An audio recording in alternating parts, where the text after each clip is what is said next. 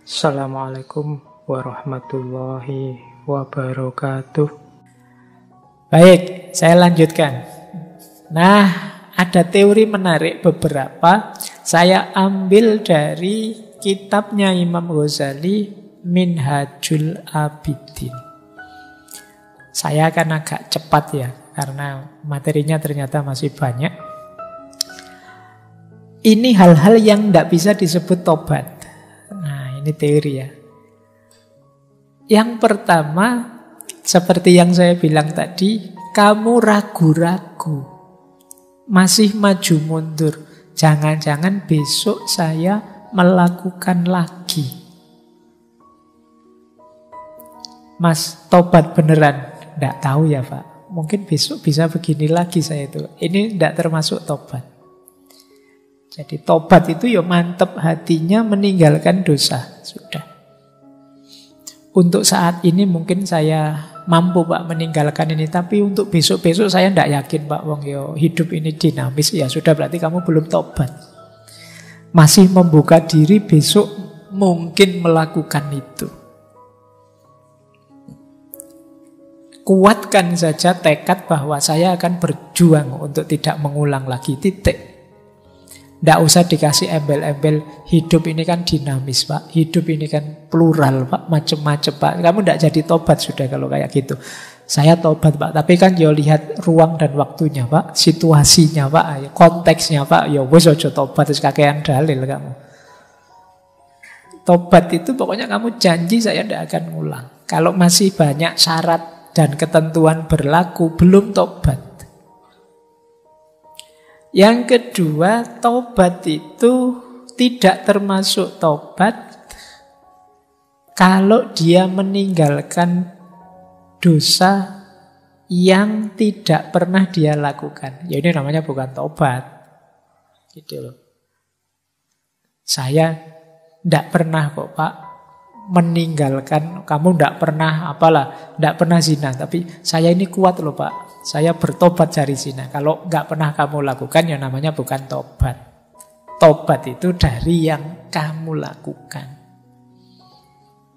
Jadi, wong nggak salah kok tobat.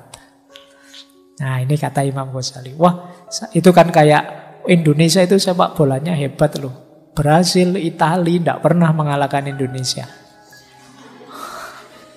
Ya memang tidak pernah tanding, ya tidak bisa kalah. Nanti kamu, wah Spanyol sudah tersingkir, mana lagi tersingkir. Indonesia tidak ada di daftar negara yang tersingkir dari Piala Dunia. Memang tidak lolos ya tidak mungkin tersingkir.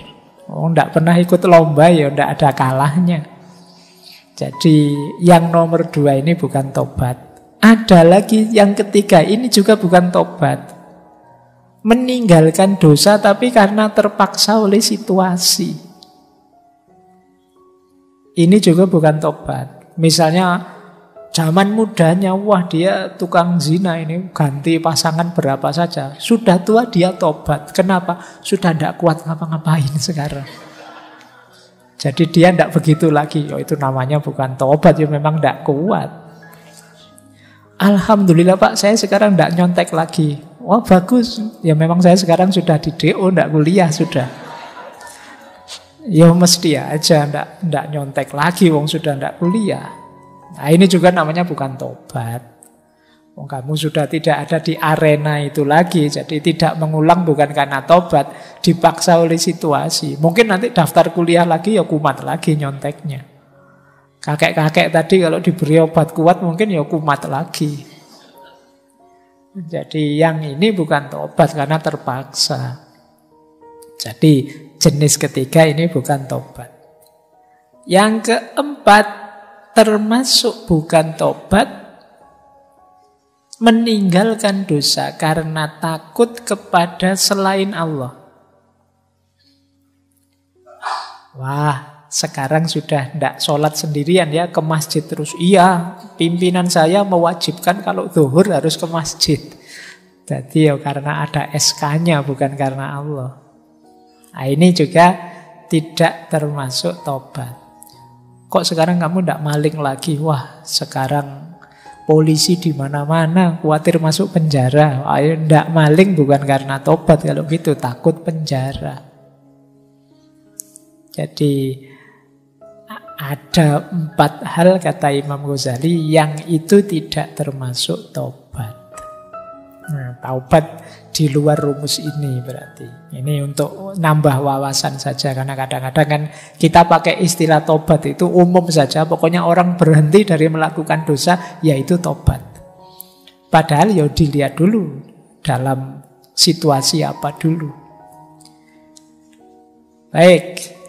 Nah, terus ada lagi orang yang beralasan Pak manusia itu kan memang manusiawi punya dosa. Bukankah tidak mungkin ada orang yang bersih 100% tanpa dosa? Jawabnya Imam Ghazali ya. Seperti itu memang fitrahnya manusia. Tapi setidaknya orang yang sungguh-sungguh tobat itu jangan melakukan dosa secara sengaja. Ya kalau tidak sengaja misalnya di luar kontrol tidak masalah lah. Misalnya mungkin saya benar-benar niat tobat kok. Saya tidak akan bohong lagi. Eh tiba-tiba keceplosan bohong karena selama ini sudah terbiasa begitu. Ya minimal itulah yang tidak disengaja. Jangan secara sengaja. Bahwa tidak ada manusia yang bersih, iya. Tapi semoga khilaf dan dosa kita itu sesuatu yang tidak kita sengaja. Saya tidak niat ke sana kok Pak Yo. Kok iyo sampai ke sana juga tanpa saya sadari. Nah, usahakan dosa-dosa kita itu minimal di level ini, di level yang di luar kesengajaan kita. Entah dalam hal apa pun. Jadi jawabnya kalau ada yang tanya kan manusia itu manusiawi saja salah. Ya tapi jangan secara sengaja kamu melakukan kesalahan. Kalau secara sengaja melakukan kesalahan tidak manusiawi namanya. Ya kamu memang jarak kalau bahasa Jawanya. Kamu nekat, nerjang aturan. Baik. Ada lagi masih dari Minhajul Abidin ya. Ini problem-problem yang sering jadi alasanmu untuk menunda tobat. Kita sering beralasan seperti ini, Pak. Saya masih belum berani tobat, Pak. Saya khawatir nanti mengulang lagi dosa yang saya lakukan.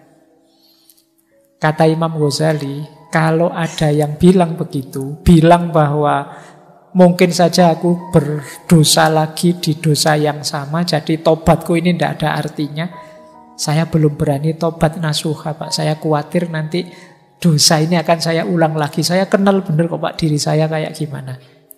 Jawabannya Imam Ghazali gimana? Kalau ada orang bilang seperti itu, jawablah sangkaanmu itu sebenarnya tipuannya setan.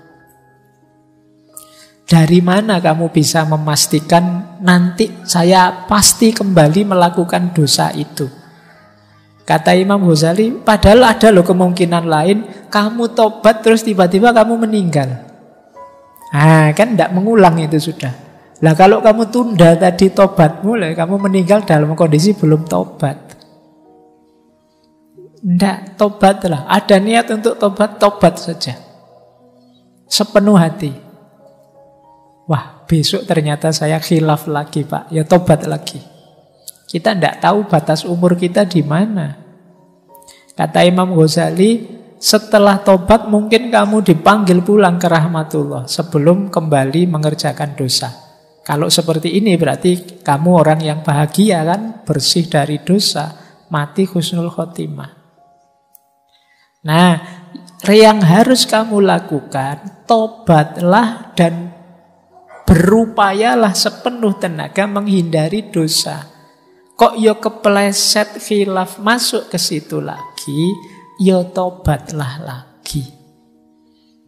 Asal kamu tidak menyepelekan, saya tobat sepenuh hati pak, tapi besok secara sengaja saya ulang lagi biar nanti saya tak tobat lagi. Bukan begitu rumusnya. Setelah saya tobat, saya berjanji dan berusaha untuk tidak mengulang bahwa sebagai manusia kadang-kadang khilaf kepleset, segera saya tobat lagi. istighfar lagi. Nah, bukan kok karena manusia itu tempatnya salah dan dosa, maka izinkan saya melakukan salah dan dosa. Bukan begitu. Kita sering rumusnya keliru. Jadi ini kalau ada yang tanya begitu ya. Jadi kalau ada nanti saya mesti mengulang lagi. Loh, apa jaminannya umurmu masih panjang? Memastikan kamu mengulang lagi itu menafikan Allah dengan irodahnya. Kalau Allah menghendaki apa susahnya membuat hatimu terbuka dan terjaga terus dari dosa. Baik. Nah, Imam Ghazali menjelaskan di antara jalan kita untuk melebur dosa-dosa dalam bertaubat adalah menggusur dosa dalam diri kita dengan kebaikan. Innal hasanat yudhibnas sayyiat. Jadi space dalam diri kita ini terbatas kan. Maka biar kita tidak disibukkan oleh dosa, ayo menyibukkan diri dengan yang berpahala. Maka di antara menetralisir dosa itu kalimat dari Imam Ghazali, misalnya hapuslah dosa minum arak dengan bersedekah minum minuman yang halal untuk orang yang membutuhkan. Nah, seperti minuman lezat yang disuguhkan pada orang-orang. Tebuslah, mungkin kamu terlalu sering mendengarkan headset musik-musik lagu-lagu sehingga waktumu banyak terpotong oleh itu, tebuslah dengan kata Imam Ghazali mendengarkan banyak bacaan Al-Qur'an. Jadi ya paling tidak skornya jadi 50-50 lah. Nah itu ruang dalam dirimu biar tidak isi yang negatif saja. Kamu dengerin Quran, dengerin majelis zikir, majelis ilmu, dan lain sebagainya. Kok kamu terlanjur makan riba, ya hapuslah dengan memperbanyak sedekah yang halal. Dan seterusnya, kata Imam Ghazali, meskipun menghitung dosa itu tidak pernah tepat, tetapi ini sekedar cara untuk mengimbangi saja. Jadi seperti mengobati penyakit panas dengan obat yang dapat menjadikannya dingin. Agar keseimbangan yang diperlukan terwujud. Karena bila kelamnya hati karena dosa memuncak, tidak akan ada yang dapat menghapuskannya selain cahaya yang memancar dari ketaatan. Jadi kebaikan itu cahaya, Sementara dosa itu kegelapan. Kegelapan yang ketemu cahaya hasilnya adalah terang di kegelapan itu bukan gelap di yang terang itu. Kalau ada ruangan gelap gulita, cahaya masuk, ruangannya jadi terang, bukan cahayanya jadi gelap. Berarti apa? Kalau dosa itu kegelapan, maka hadirkanlah terang dalam dirimu yang penuh dosa itu. Hadirkan amal-amal kebaikan, ilmu-ilmu kebaikan yang itu cahayanya Allah, maka yang dosa tadi akan tergusur berubah jadi terang. Ini rumus dari Imam Ghazali. Imam Ghazali kan punya rumus dosa itu seperti titik hitam di kolbu kita. Orang yang banyak dosa itu batinnya, kolbunya itu seperti penuh dengan asap yang pekat, kata Imam Ghazali. Dia perlu cahaya untuk meneranginya. Nah ini mungkin kalau hadis ya rumusnya innal hasanat yudhibna sayyiat tadi. Kebaikan akan menyingkirkan keburukan. Oke, untuk malam hari ini saya cukupkan sekian dulu. Mohon maaf kalau ada yang kurang berkenan, mungkin satu dua kekurangan apa, mohon dimaklumi kalau ada kekhilafan, kealpaan yang teman-teman ngerti benernya seperti apa, ya silahkan disampaikan. Kurang lebihnya mohon maaf. Wawahul muwafiq. Wallahu a'lam bisawab. Wassalamualaikum warahmatullahi wabarakatuh.